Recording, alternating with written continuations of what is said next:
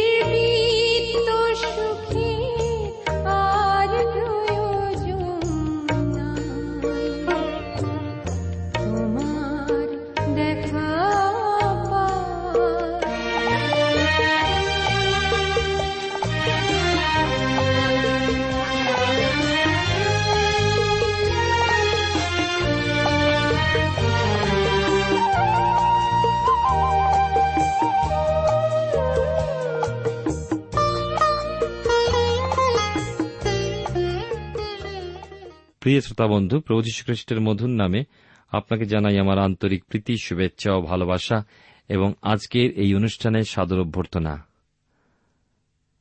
আমরা খ্রিস্টীয় জীবনে স্বভাব গঠনের পশ্চাতে যে মহান নীতিগুলো সম্পর্কে অধ্যয়ন করে চলেছি, রোমেদের প্রতি প্রেরিত পৌলের পত্রে চোদ্দ অধ্যায়, তার মধ্যে তৃতীয় বিষয় হবে বিচার বিবেচনা সম্পর্কে, যা আজকের আমরা অধ্যয়ন করব। আমাদের বিষয়বস্তু এই রমিদের প্রতি প্রেরিত পৌলের পত্রে পুনরুদ্ধায়ের প্রথম তিনটি পদ পৃথকীকৃত হওয়ার সম্পর্কে আলোচনা করব। এই অধ্যায়টিতে রয়েছে বিশ্বাসীদের পারস্পরিক সম্পর্ক ও বহিরাগতদের সঙ্গে বিশ্বাসীদের সম্পর্কের কথা। তারপর আমরা দেখব ঈশ্বরে গৌরবার্থে জিহুদি ও পরজাতিগণের একীভূত হওয়ার বিষয়।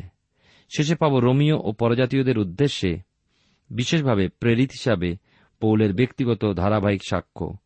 অধ্যায়টি রোমিওদের প্রতি পত্রের বিষয়বস্তু বা যুক্তির প্রাধান্যের দ্বারা সমাপ্ত হয়েছে। শেষ অধ্যায় পৌলের ব্যক্তিগত সম্পর্ক আমরা দেখতে পাব। আসুন তাহলে আমাদের খ্রিস্টীয় জীবনে তৃতীয় মহান নীতি, বিচার, বিবেচনা সম্পর্কিত বিষয়টা লক্ষ্য করি। দুর্বল ভাইয়ের প্রতি বিশ্বাসী বিচার বিবেচনা। পুনরোধ্যায় এক এবং দুই পদে লেখা আছে যা তিনশো সাতাশ পৃষ্ঠে আমরা পাই বাইবেলের নতুন নিয়মে। কিন্তু বলবান যে আমরা, আমাদের উচিত যেন দুর্বল দিগের দুর্বলতা বহন করি, আর আপনাদিওকে তুষ্ট না করি। আমাদের প্রত্যেকজন যাহা উত্তম, তাহার জন্য গাঁথিয়া তুলিবার নিমিত্ত প্রতিবাসীকে তুষ্ট করুক। ঈশ্বর তার আপন পঠিত বাক্যের দ্বারা আমাদেরকে আশীর্বাদ করুন, আসুন প্রার্থনায় অবনত হই। প্রভু, তোমার ধন্যবাদ করি তোমার অপূর্ব প্রেম, তোমার অনুগ্রহ আশীর্বাদের জন্য। তোমার কাছে ক্ষমা ভিক্ষা চাই, প্রভু, আমাদের সমস্ত অযোগ্যতা, অপরাধ, আমাদের মন্দতা, শিথিলতা, কুটিলতা, যা আমাদেরকে তোমার থেকে দূরবর্তী করে। তোমার প্রিয় পুত্র প্রভুষের রক্তে আমাদেরকে ধৌত, পরিষ্কৃত করে, তোমার যোগ্যরূপে তোমার চরণতলে আসতে তুমি আমাদেরকে শেখাও। তোমায় ধন্যবাদ দিই প্রত্যেক শ্রোতা বন্ধুর জন্য যারা নিয়মিত আমাদের সঙ্গে পত্র লাভ করে চলেছেন, তাদের প্রত্যেককে তুমি আশীর্বাদ করো। যারা বিভিন্ন প্রার্থনার অনুরোধ জানিয়েছেন, প্রভু, তাদেরকে তুমি সেই প্রার্থনার উত্তর দিয়ে তোমার মহিমা দেখতে তুমি সাহায্য করো। যারা দুর্বল তাদেরকে শক্তিযুক্ত করো। যারা অন্ধকারে রয়েছে তাদেরকে তুমি আনন্দিত করো। তোমার বাক্যের সত্যের দ্বারা যেন প্রভু তোমার আলোয় আলোকিত হয়ে তোমার আনন্দের জয়গান করতে পারে। আমাদের সমস্ত অযোগ্যতা ক্ষমা করো। আমাদের দেশকে আশীর্বাদ করো। দেশ তাদেরকে আশীর্বাদ করো। সকল ধন্যবাদ, গৌরব, মহিমা তোমারই হোক। ত্রাণকতা যিশুর নামে প্রার্থনা চাই। আমেন।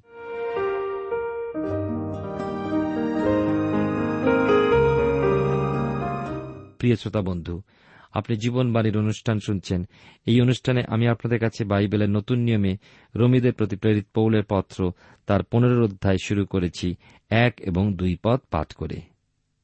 এবং এখানে আমরা সেই তৃতীয় নীতি দেখব এবং সেই তৃতীয় নীতি অনুসারে আমাদের লক্ষণীয় হল অপর ভাইদের উপরে আমাদের ব্যবহার বা স্বভাব কিরূপ প্রভাব বিস্তার করে। এমন কোন কোন বিষয় থাকতে পারে যার প্রতি বিশ্বাসে প্রভুর সঙ্গে গমনাগমনে কোনো বিঘ্ন সৃষ্টি হচ্ছে না। কিন্তু আমার সঙ্গে প্রভুর সম্পর্ক আমার আত্মিক জীবনে পতন ঘটায় না জেনেও আমি স্বাধীনভাবেই পথে বা ওইভাবে চলতে পারি না। কারণ কি? কারণ হল, দুর্বল বা অল্প বিশ্বাসী ব্যক্তির জীবনে তা ভয় বা সন্দেহের উদ্রেক করে। অর্থাৎ তাদের মনে আমাদের প্রতি সন্দেহ জেগে ওঠে। আমরা নিশ্চয়ই সঠিকভাবে প্রভুর সঙ্গে চলছি না। কাজেই এই মনোভাব তাদের মধ্যে জেগে ওঠার জন্য আমরাই দায়ী হই। তাহলে এই ক্ষেত্রে আমাদের নিজেদের সন্তুষ্টি দেখা বা চেষ্টা করা সঙ্গত হবে না। অন্য বিশ্বাসীর সন্তুষ্টির প্রতি পৌল আমাদের লক্ষ্য রাখতে নির্দেশ দিয়েছেন। আমাদের কর্তব্য কি? প্রভুর জন্য ওই সন্তানটিকে গেঁথে তোলা। দেখুন, করিন্থীয়দের প্রতি পৌল কি বলেছেন? তার প্রথম পত্রের আটের অধ্যায় তেরো পদে, খাদ্যদ্রব্য যদি আমার ভ্রাতার বিঘ্ন জন্মায়, তবে আমি কখনো মাংস ভোজন করিব না। পাছে আমার ভ্রাতার বিঘ্ন জন্মায়। আবার ওই পত্রেই দশের অধ্যায় চব্বিশ পদে বলেছেন, কেউ স্বার্থ চেষ্টা না করুক, বরং প্রত্যেকজন পরের মঙ্গল চেষ্টা করুক। আরও দেখি, গালাতীয়দের প্রতি পত্রে ছয়ের অধ্যায় দুই পদে, তোমরা পরস্পর একজন অন্যের ভার বহন করো এইরূপে খ্রিস্টের ব্যবস্থা সম্পূর্ণরূপে পালন করো। খ্রিস্ট স্বভাব, অন্যের ভার বহন করা, এই স্বভাবকে অনুসরণ করে আসুন, খ্রিস্টের সঙ্গে সম্পর্ক নিজেদের ক্ষেত্রেও সুদৃঢ় করি। রোমিও তার পুনরোধ্যায় তিন এবং চার পদে লেখা আছে, কারণ খ্রিস্ট আপনাকে তুষ্ট করিলেন না। বরং যেমন লিখিত আছে, যাহারা তোমাকে তিরস্কার করে, তাহাদের তিরস্কার আমার উপরে পড়িল। কারণ পূর্বকালে যাহা যাহা লিখিত হইয়াছিল, সে সকল আমাদের শিক্ষার নিমিত্তে লিখিত হইয়াছিল, যেন শাস্ত্রমূলক ধৈর্য ও সান্ত্বনা দ্বারা আমরা প্রত্যাশা প্রাপ্ত হই। আমাদের তৃতীয় মহান নীতিটি অপর মানুষের উপরে প্রভাব বিস্তার সম্পর্কে। বাইবেলের পুরাতন নিয়মে গীত সংগীতা হতে উনসত্তর গীতটির নয় পদ যদি লক্ষ্য করি, তবে দেখব সেখানে লেখা আছে কারণ তোমার গৃহনিমিত্তক উদ্যোগ আমাকে গ্রাস করিয়াছে। যাহারা তোমাকে গ্রাস করে তাহাদের তিরস্কার আমার উপরে পড়িয়াছে। অর্থাৎ আমরা দেখি প্রভু খ্রিস্ট নিজেও নিজের সন্তুষ্টির উদ্দেশ্যে কিছু করলেন না। গীতকার বলছেন, প্রভু যীশু বিরোধীদের কাজ হতে উপেক্ষা, নির্যাতন, তাড়না পাওয়ার জন্যই জগতে এসেছিলেন। মসীয় বিষয়ক তিনটি মহান এবং অভিশাপমূলক এক গীত। খ্রিস্ট বিষয়ক প্রতিটি নিদর্শন ঈশ্বরের মুক্তি, সাধক অনুগ্রহের সঙ্গে সর্বদাই সম্পর্কযুক্ত বলে লক্ষ্য করা যায়। আর তাই চার পদে দেখি, জিহুদি ও পরজাতীয়দের একীভূত হওয়ার বিষয়। এবং কোথায় একীভূত হয়? ঈশ্বরের গৌরবার্থে এক দেহে। এখানে সাধু পোল বলেছেন, আমাদের শিক্ষার নিমিত্তে। আজ মণ্ডলীতে বিরাট একটা পাপ হল ঈশ্বরের বাক্যের অজ্ঞতা। অথচ সাধু পোল বলছেন, এই সমস্ত লিখিত হয়েছে আমাদের শিক্ষার উদ্দেশ্যে। ঈশ্বরের বাক্যের জ্ঞান আমাদের জীবনে কি সাধন করে? তার উত্তরে সাধু পোল বলেন, যেন শাস্ত্রমূলক ধৈর্য ও সান্ত্বনা দ্বারা আমরা প্রত্যাশা প্রাপ্ত হই। প্রভুর বাক্য আমাদেরকে ধৈর্য, সান্ত্বনা, প্রত্যাশা জানায়। প্রিয় শ্রোতাবন্ধু প্রিয় ভাই ও বোন আপনি আপনার দৃষ্টিকে মেলে ধরুন। বিভিন্ন বিষয় পাবেন, না কোনো প্রত্যাশা, কোনো ক্ষেত্র হতেই। দৈনিক সংবাদপত্রে কি সাহিত্য ক্ষেত্রে যা আধুনিক যুগে প্রকাশিত, কোথাও সেই কোনো প্রত্যাশা? রয়েছে শুধু অন্ধকার। প্রত্যাশা আলো শুধু ঈশ্বরের বাক্যে পাবেন। প্রথম করিন্থীয় তার দশের অধ্যায় এগারো পদে সাধু পৌল কি বলেন এই সকল তাহাদের প্রতি দৃষ্টান্ত স্বরূপে ঘটিয়াছিল এবং আমাদেরই চেতনার জন্য লিখিত হইল, আমাদের যাহাদের উপরে যুগকলাপের অন্ত আসিয়া পড়িয়াছে। একসময় এক ব্যক্তির জীবনের সাক্ষ্য আমার শোনার সুযোগ হয়েছিল। ওই ব্যক্তি বলেছিলেন, এক অন্ধকার অবস্থার মধ্যে দিয়ে তাকে তখন জীবনে চলতে হয়েছিল। ওই ব্যক্তি দাউদের জীবনী ভালোভাবে জানতেন তাই আমাকে বলেছিলেন, দাউদের জীবন তাকে আত্মহত্যা হতে উদ্ধার করেছিল। পুরাতন নিয়মে সংগঠিত ঘটনাগুলো বিভিন্ন চরিত্র আমাদের শিক্ষা প্রদান করে। প্রদান করে ধৈর্য, সান্ত্বনা এবং প্রত্যাশা। আমাদের প্রাপ্ত ধৈর্য ও সান্ত্বনা আমাদের প্রত্যাশার জেগে থাকতে সহায়তা করে। রোমিও তার পুনরোধ্যায় পাঁচ ছয় পদে লেখা আছে তাই যে ধৈর্যের ও সান্ত্বনার ঈশ্বর এমন বর দিউন, যাহাতে তোমরা খ্রিস্ট যিশুর অনুরূপে পরস্পর একমনা হও, যেন তোমরা একচিত্তে একমুখে আমাদের প্রভু যীশু খ্রিস্টের ঈশ্বরের ও পিতার গৌরব করো।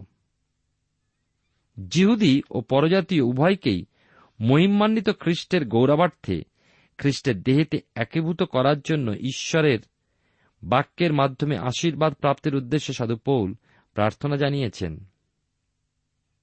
তারা মাংসভোজন ও পানীয় গ্রহণের জন্য পরস্পর যে পরস্পরের সঙ্গে মিলিত হবে সেই জন্য পৌল আগ্রহ প্রকাশ করেছিলেন এমন নয়। তারা বরং এই বিষয় যেন বোঝে যে তারা প্রেমেতে এক। খ্রিস্টে প্রেমে ঐক্যবশত পরস্পর পরস্পরের জন্য তারা যেন বিচার বিবেচনা করে। জিহুদি পরজাতি এক চিত্ত, এক মনা, এক মুখ হয়ে বিশ্বাসীদের এক দেহে রচিত হতো। এক সুরে ঈশ্বরে গৌরব কীর্তন করত। খ্রিস্টের আদর্শে আমরা এক হয়ে প্রভুর ধন্যবাদ গাইব। সমগ্র আশীর্বাদ যার হস্ত হতে সেচিত হয়, সকল করুণা যার হতে বর্ষিত হয়, আমরা সকলে সেই সত্য জীবিত ঈশ্বরের ধন্যবাদ গাই। রমিদের প্রতি প্রেরিত পৌলে পত্রের আমরা পনেরো অধ্যায় থেকে আলোচনা করছি। সাত থেকে নয় পদে লেখা আছে, অতএব যেমন খ্রিস্ট তোমাদিওকে গ্রহণ করিলেন, তেমনি ঈশ্বরের গৌরবের জন্য তোমরা একজন অন্যকে গ্রহণ করো। কেননা আমি বলি যে ঈশ্বরের সত্যের জন্যই খ্রিস্ট তকচেত সম্বন্ধীয় পরিচারক হইয়াছেন যেন তিনি পিতৃপুরুষ দিওয়াকে দত্ত প্রতিজ্ঞা সকল স্থির করেন। এবং পরজাতীয়রা যেন ঈশ্বরের দয়ার জন্যই তার গৌরব করে। যেমন লিখিত আছে, এই জন্য আমি জাতিগণের মধ্যে তোমার গৌরব স্বীকার করিব। তোমার নামের উদ্দেশ্যে স্তোত্র, গান করিব। যেমন খ্রিস্ট তোমাদিওকে গ্রহণ করিলেন। বলবান, দুর্বল, উচ্চ, নিচ, জিহুদি, পরজাতীয়, সর্বপ্রকার মানুষকে একমাত্র খ্রিস্টেতে ঈশ্বর গ্রহণ করেছেন। তাহলে এইভাবে বলবান, উচ্চ এবং জিহুদিগণ সহভাগিতা লাভ করল দুর্বল, নিচ ও পরজাতীয়দের। প্রধান বা মুখ্য বিষয় বা স্থান রইল ঈশ্বরের মহিমা। আট পদে দেখুন, খ্রিস্ট তকছেদ সম্বন্ধীয় পরিচারক হইয়াছেন। এইভাবে প্রভু যীশু জগৎ এসেছিলেন। এই একটি স্থানে এ বিষয়ের উল্লেখ পাওয়া যায়। ইসরায়েল জাতির মধ্যে তাঁর এই পরিচর্যা, যে বিষয়ে তিনি নিজেই মতিলিখিত সুষমাচারের পুনরোধ্যায় চব্বিশ পদে বলেছেন, ইসরায়েল কুলের হারানো মেষ ছড়া আর কাহারও নিকটে আমি প্রেরিত হই নাই।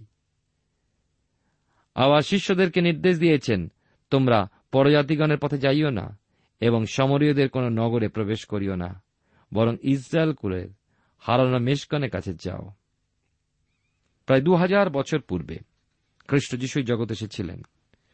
অব্রাহাম, ইশাক ও জাকবের কাছে দত্ত ঐশ্বরিক প্রতিজ্ঞাকে সফল করার উদ্দেশ্যে। সমগ্র জগতের আশীর্বাদকে হিসাবে একজনকে অব্রাহামের কোটি হতে আনয়ন করবেন। সে খ্রিস্ট আশীর্বাদ হয়ে মানুষের জন্য ঐশ্বরিক প্রেমের উপহার হয়ে স্বর্গ হতে নেমে এলেন। জিহুদি ও পরজাতীয়দের উভয়ের জন্যই। তাই লুকলিখিত সুষমাচারের দুইয়ের অধ্যায় একুশ পদে পড়ি।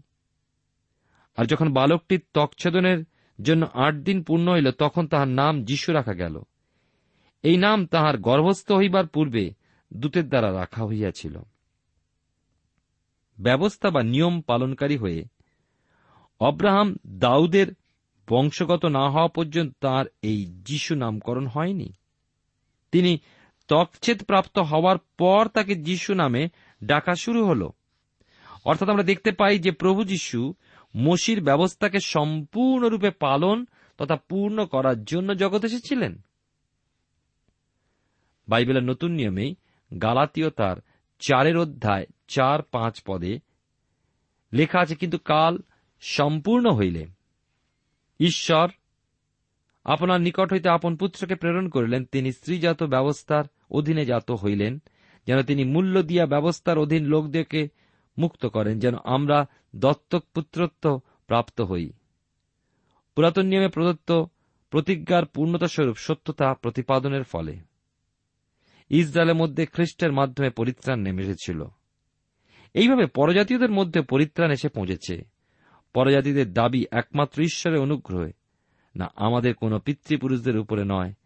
কিন্তু আমরা পরজাতীয়গণ বিশ্বাসে অব্রাহামের সন্তান হওয়ায়, বিশ্বাসে পরিত্রাণপ্রাপ্ত সন্তান রূপে এই প্রতিজ্ঞার পূর্ণতা প্রাপ্ত হয়েছি, পেয়েছি ঈশ্বরের অনুগ্রহ। খ্রিস্টতে বিশ্বাসপূর্বক এই অনুগ্রহের অধিকারী হয়ে অব্রাহাম, ইশাক ও জাকবকে পেলাম, পিতৃপুরুষ রূপে। সেই সকল লিখিত হইয়াছিল, কথাটা পুরাতন নিয়মের চারটি উদ্ধৃতির সঙ্গে পরিচয় ঘটায়, যার দ্বারা পরজাতীয়গণের মধ্যে ঈশ্বরের গৌরব লক্ষিত হয়। সাধুপৌল গীতসংহিতা থেকে আঠেরোর গীতটির ঊনপঞ্চাশ পদের উল্লেখ করেছেন, এই জন্য আমি জাতিগণের মধ্যে তোমার গৌরব স্বীকার করিব, তোমার নামের উদ্দেশ্যে স্তোত্র গান করিব। পরজাতীয়দের মধ্যে খ্রিস্টের নামে তাদের মনোপরিবর্তনের মাধ্যমে ঈশ্বরের গৌরব প্রকাশিত হয়েছে। এরপরে পুনরোধ্যায় দশ পদ। এখানে দেখি লেখা আছে, আবার তিনি বলিলেন, জাতিগণ, তাহার প্রয়াদের সহিত হর্ষনাদ কর। এই উদ্ধৃতিটি পবিত্র শাস্ত্রের পুরাতন নিয়ম হতে বাইবেলের দ্বিতীয় বিবরণ পুস্তকের বত্রিশের অধ্যায় তেতাল্লিশ পদে পাই। সেখানে নির্দেশ দেওয়া হয়েছে ইহুদিদের সঙ্গে জাতিগণকে আনন্দ অর্থাৎ ঈশ্বরের প্রশংসা করতে। ওই অংশে শেষ হয়েছে মসির গীতের মাধ্যমে ঈশ্বরের গৌরব। এ ছিল সেদিন ভবিষ্যৎবাণীমূলক একটা প্রকাশ্য পাঠ যা ইসরায়েল জাতির ইতিহাস সম্পর্কিত। সহস্রবর্ষীয় রাজত্বকাল ব্যাপী। এখানে পরজাতীয়গণ ঈশ্বরের গৌরব ও মহিমা কীর্তন করণার্থে ইসরায়েল জাতির সঙ্গে যুক্ত হতে আমন্ত্রিত হয়েছে। আর শুধু তাই নয় রোমিও তার পুনরোধ্যায় এগারো পদে এই কথা লেখা আছে, আবার সমস্ত জাতি প্রভুর প্রশংসা কর, সমস্ত লোকবৃন্দ তাহার প্রশংসা করুক। যে চারটে উক্তির কথা আমরা পাই, তার মধ্যে এই উদ্ধৃতিটি গীতসংগীতা একশো সতেরোর এক পদের উল্লেখ। এখানেও পাই, পরজাতীয়দের উদ্দেশ্যে আমন্ত্রণ যেন তারা ইসরা জাতির সঙ্গে ঈশ্বরে গৌরব করণার্থে যুক্ত হয়। পত্রদের সমস্ত শব্দটা দুবার উল্লেখিত হয়েছে। একটা ক্ষুদ্র পদের মধ্যে এমন সংগঠন উল্লেখযোগ্য বই কি? বুঝতে হয় প্রথমটির উল্লেখ সর্বজাতিকে উপদেশ করে এবং দ্বিতীয়টি উল্লেখ প্রত্যেক ব্যক্তিকে উপদেশ করে বা উদ্দেশ্য করে। হ্যাঁ ব্যক্তিগতভাবে আপনি এবং ব্যক্তিগতভাবে আমিও। বারো পদে লেখা আছে, আবার যিশয়া বলেন যিশয়ের মূল থাকিবে আর জাতিগণের উপরে কর্তৃত্ব করিতে একজন দাঁড়াইবেন, তাহারই উপরে জাতিগণ প্রত্যাশা রাখিবে। আরও একটা পুরাতন নিয়মের উদ্ধৃতি পাই। এখানে যিশয়ের ভাববানে তার ভাববাদী পুস্তকের এগারো অধ্যায় দশ পদ হতে। আমরা জানি মসিও খ্রিস্ট দাউদেরই বংশজাত, অথচ পরজাতিদের উপরেও রাজা হিসাবে রয়েছেন। সমুদায় জগতের রাজাদিরাজ হয়েই তিনি আসছেন আবার। জাতিগণের উপরেও কর্তৃত্বাধিকারী একজনই, তিনি হলেন প্রভু যীশু খ্রিস্ট মসিও তাদের ত্রাণকর্তা প্রভু যীশু খ্রিস্ট মৃত্যুঞ্জয়ী প্রভু। ভাওবাদী বলেছেন, ভাওবাদী সেই সত্য প্রকাশ করেছেন, আর সেই দিন এই ঘটিবে, যিশয়ের মূল, যিনি লোকবৃন্দের পতাকা রূপে দাঁড়ানো, তাহার কাছে জাতিগণ অন্বেষণ করিবে, আর তাহার বিশ্রাম স্থান প্রতাপান্বিত হইবে। সুস্পষ্টভাবে প্রকাশ পায় ভাববাণীর মাধ্যমে ঈশ্বরের প্রকাশ, যে জাতিগণকে তথা পরজাতীয়দেরকে খ্রিস্টের চরণে আসতেই হবে। হ্যাঁ সাধু পৌলের সময় কিছু মানুষ এসেছিল খ্রিস্টের কাছে। তারা ছিলেন এক মহান দিনের প্রথমজাত প্রথম ফল। আমাদের ভুলে গেলে চলবে না যে সাধু পৌল লিখেছেন এই সময় রোমিও মণ্ডলীকে। আর রোমিও মণ্ডলী ছিল বিশেষভাবেই পরজাতীয় মণ্ডলী। আজও যেমন আমাদের মণ্ডলী দেখছেন, সেদিনও করিন্থীয়, রোমিও, ইফিসীয় ইত্যাদি মণ্ডলীগুলি গঠিত হয়ে উঠেছিল। যিশা ভাববাদী যা বলেছিলেন সাধু পৌল তা পুনরায় রোমীয় মণ্ডলীকে স্মরণ করিয়ে দিলেন যে দাউদের পিতা যিশয়ের বংশে এসেছিলেন সমুদায় জগতের মানব জাতির একমাত্র ত্রাণকর্তা প্রভু যীশুখ্রিস্ট। এলেন সমুদায় জাতির উপরে কর্তৃত্ব করার অধিকার সহ। সমস্ত জাতি হিসাবে তার কর্তৃত্ব স্বীকারকারী জাতি উন্নত জীবন যাপন করে। জাতি সর্বময়, সত্য, জীবিত ঈশ্বরের কর্তৃত্ব, নেতৃত্ব স্বীকার করে। ঈশ্বর সেই জাতির সহায় ও অবলম্বন। পৃথিবীতে সেই জাতি উন্নত হয়ে উঠবে। যে মানুষটি ব্যক্তিগতভাবে সেই সরময় সত্য জীবিত ঈশ্বরের প্রভুত্ব স্বীকার করে জীবনে, সে প্রকৃতই ব্যক্তিগতভাবে আশীর্বাদ প্রাপ্ত হয়। ঈশ্বরের অনুগ্রহ সে জীবনে লাভ করে। সৃষ্টিকর্তা ঈশ্বরের, পরিত্রাণকর্তা প্রভু যীশু খ্রিস্টের গৌরব কীর্তন করা আমাদের বিশেষভাবে প্রয়োজন। প্রশংসায় বাসকারী ঈশ্বর আমাদের মধ্যে বাস করেন। তাকে লাভ করেই আমাদের জীবন ধন্য হয়। আমাদের পার্থিব জীবনের মধ্যেও নতুন জীবন আমাদের লাভ করতে হবে। এই দেহের মধ্যে ত্রাণকর্তা প্রভুর শক্তি ধারণ করতে হবে। লাভ করতে হবে আত্মার ও দেহের মুক্তি। উদ্দেশ্য, সৃষ্টিকর্তা, মুক্তিদাতা প্রভুর সঙ্গে মহামিলন। অনন্তকালীন সান্নিধ্য সুখ উপভোগ। এই পৃথিবীতে এই মিলনের জন্য আমাদেরকে প্রস্তুত করবেন পবিত্র আত্মা। তৃতীয় ঈশ্বরের তৃতীয় সত্তা, পবিত্র আত্মনিশ্বর পূর্ণ সিদ্ধতা বিনা এই মিলন সম্ভব নয়। কারণ আমাদের মধ্যে রয়েছে জন্মগত, কর্মগত পাপ। প্রথম মানব আদমের পাপে আমরা পাপে পতিত হয়ে গিয়েছি। কিন্তু পাপের সেই পঙ্কিল ও ভয়াবহ বিনাশের গর্ত হতে উদ্ধার করতেই তো প্রভু যীশু এলেন এই পৃথিবীতে। পিতা ঈশ্বরের যে চরম প্রেমের প্রকাশ মানুষের জন্য, তার প্রেমের মূর্ত রূপ হয়ে পুত্র ঈশ্বর, প্রভু যীশু তৃতীয় ঈশ্বরের দ্বিতীয় সত্তা এই জগতে এলেন। সেই বিনাশের গর্তে নিজে নেমে আমাদেরকে পিতা ঈশ্বরের সঙ্গে সম্মিলিত করে দিলেন। মৃত্যু স্বীকার করলেন। তৃতীয় দিবসে মৃত্যু কবর হতে পুনরুত্থিত হয়ে উঠলেন। বিজয়ী বীর প্রভু যীশু খ্রিস্ট, মৃত্যু ও কবরের ক্ষয় তাকে স্পর্শ করতে পারল না। আদম যে রক্ত মলিন করে ফেলেছিলেন, প্রভু যীশু, মানব দেহে সেই রক্ত তো মলিন করেননি, তাই আদম ক্ষয় দেখলেন, মানুষ আমরা ক্ষয় পাই। কিন্তু প্রভু যীশু খ্রিস্ট, পূর্ণ সিদ্ধ, পূর্ণ পবিত্র, তার রক্ত সূচি তাই তিনি ক্ষয়প্রাপ্ত হলেন না, উঠলেন পুনরুত্থিত হয়ে, যে তাতে বিশ্বাস করে, তাকেও তিনি তেমনি দিলেন অনন্ত জীবন। সেও পেল পুনরুত্থানের অধিকার। আজও বিশ্বাসে এই দেহে মনে আত্মায় খ্রিস্টকে বিশ্বাসকারী মুক্তি পায়, ওই পৃথিবীতে আপন আপন জীবন অতিবাহিত করে, জীবনকাল অতিক্রম করে চলেছে। প্রভুর আগমনে পুনরুত্থিত হবে এই দেহেতে। প্রথমে খ্রিস্টতে মৃতগণ এবং তৎপরে খ্রিস্টতে জীবিতগণ। কিন্তু দেহের পরিত্রাণের পূর্বে আত্মার পরিত্রাণ প্রয়োজন। খ্রিস্টতে বিশ্বাসপূর্বক মানুষ সেই পাপ অধার্মিকতা হতে মুক্তি লাভ করে, পায় পরিত্রাণ। সেই পরিত্রাণপ্রাপ্ত জীবনে সে ঈশ্বরের সন্তান বলে দীক্ষিত হয়, অনন্ত জীবনের অধিকারী হয়। ওই পার্থিব জীবনে সে প্রকৃত পূর্ণ ধার্মিকতার পথে এগিয়ে চলতে থাকে।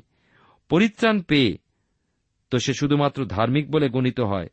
ধার্মিক তো হয় না পরিত্রাণপ্রাপ্ত জীবনে সে সেই পূর্ণ ধার্মিক হয়ে উঠতে এগিয়ে চলে। লক্ষ্য খ্রিস্টের সমরূপ হয়ে ওঠা, নয়তো খ্রিস্টের জীবন বিনা কিসের খ্রিস্টিয়ান খ্রিস্টের স্বভাব ধারণ করার উৎসাহ প্রেরণা তো খ্রিস্টানকে খ্রিস্টের সমরূপ করে তুলবে। প্রিয় শ্রোতা বন্ধু, প্রিয় ভাই বোন, আপনার জীবনের লক্ষ্য কি? তা কি এই জগতে একজন ডাক্তার, ইঞ্জিনিয়ার বা অধ্যাপক অথবা ইয় জগতের একজন নামি দামি মানুষ হয়ে ওঠার মধ্যেই সীমিত? কিন্তু জানবেন, এ সমস্তের মধ্যেই অনন্তকালীন প্রত্যাশা কিছুই নেই। আর অনন্তকালীন প্রত্যাশাহীন ইহ জীবনের সার্থকতা কোথায়? কিছুই নেই। আমাদের জীবন পরাৎপর ঈশ্বরের সমস্ত কিছুরই সৃষ্টিকর্তা ঈশ্বরের ধন্যবাদ ও প্রশংসা ও মহিমা কীর্তন করার উদ্দেশ্যেই। এই জগতে আমি আপনি একজন উচ্চ শিক্ষিত, উচ্চ পদতা মর্যাদা সম্পন্ন ব্যক্তি হলেও যদি নম্র দিনহীনভাবে বা মৃদু স্বভাব ধারণ না করি, খ্রিস্টের পদাঙ্ক অনুসরণ না করি, তবে কেমনভাবে মুক্তি গ্রহণ করি? এই জগতে আমাদের জীবন শুধু খ্রিস্টকে গ্রহণ করা। তার নামে দীক্ষিত হয় নয়, কিন্তু তাকে জেনে, তাতে বৃদ্ধি পেয়ে ওঠাতেই পূর্ণ মুক্তি লাভ করব। আর তা সম্ভব হবে ঈশ্বরের অনুগ্রহ তার বাক্যের এবং পবিত্র আত্মা নির্ভরশীল জীবনযাপনের মধ্যে দিয়ে।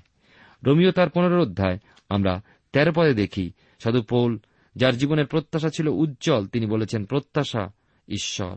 ঈশ্বরের এক রোমাঞ্চময় নাম উপাধি বলা যেতে পারে। বিশ্বাসী হৃদয় তার জীবনে ঝড় ঝঞ্ঝায় শরণ্যায় সেই আশ্রয় নগর প্রভু যীশু খ্রিস্টেতে, ঈশ্বরেতে। প্রত্যাশার ঈশ্বর তোমাদেরকে বিশ্বাস দ্বারা সমস্ত আনন্দের শান্তিতে পরিপূর্ণ করুন। এ হল রোমেদের প্রতি একটি উদ্যানের বিষয় যা আপনার আমার শিক্ষণীয়। আমি জানি এই আশ্রয়, এই অবলম্বন আপনাকে দেবে পরম আনন্দ, পরম শান্তি, আর তা আপনার জীবনকে বিশ্বাসে বলবন্ত করে তুলবে, আপনার বিশ্বাসকে সুদৃঢ় করে তুলবে, আপনার আত্মিক জীবনের ভিত্তিকে সুদৃঢ় করবে। আমি বিশ্বাস করি, আপনার জীবনে এই বাক্য এনে দেবে প্রত্যাশা, শক্তি ও পরাক্রম। কীভাবে দেবে? আপনার পবিত্র আত্মায় অভিষেকের মাধ্যমে। প্রিয় শ্রোতা বন্ধু, প্রিয় ভাই বোন, রমিদের প্রতি প্রেরিত পৌলের পত্রের উপদেশমূলক বিভাগটিতে এ হল আশীর্বচনের সমাপ্তি। ঈশ্বর আপনার জীবনে মঙ্গল করুন।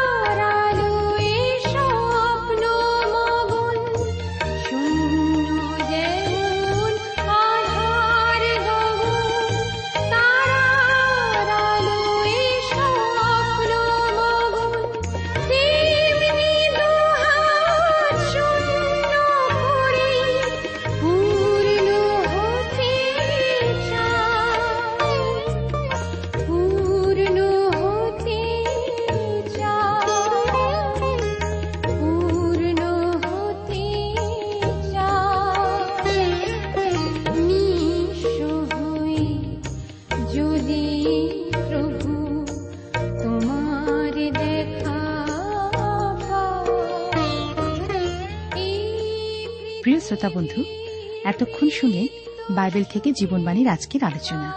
আমাদের অনুষ্ঠান কেমন লাগল? যদি এই বিষয়ে আপনি আরও কিছু জানতে চান এবং আপনার যদি বাইবেল না থাকে, তাহলে বাইবেল ছাড়া এই অনুষ্ঠান আপনি কেমনভাবে বুঝতে পারছেন, আমাদের ঠিকানায় শীঘ্রই লিখে জানান। আমরা খুব খুশি হব যদি আপনি চিঠির সাহায্যে বা ফোনে এস এম এস এ অথবা ইমেলের সাহায্যে আমাদের সাথে যোগাযোগ করেন। আমাদের ঠিকানা হল Jibonbani T W R India, post box number এক ছয় নয় দুই পাঁচ, কলকাতা, সাত লক্ষ চৌত্রিশ। আবার বলছি, Jibonbani T W R India, post box number এক ছয় নয় দুই পাঁচ, কলকাতা, সাত শূন্য শূন্য শূন্য তিন চার।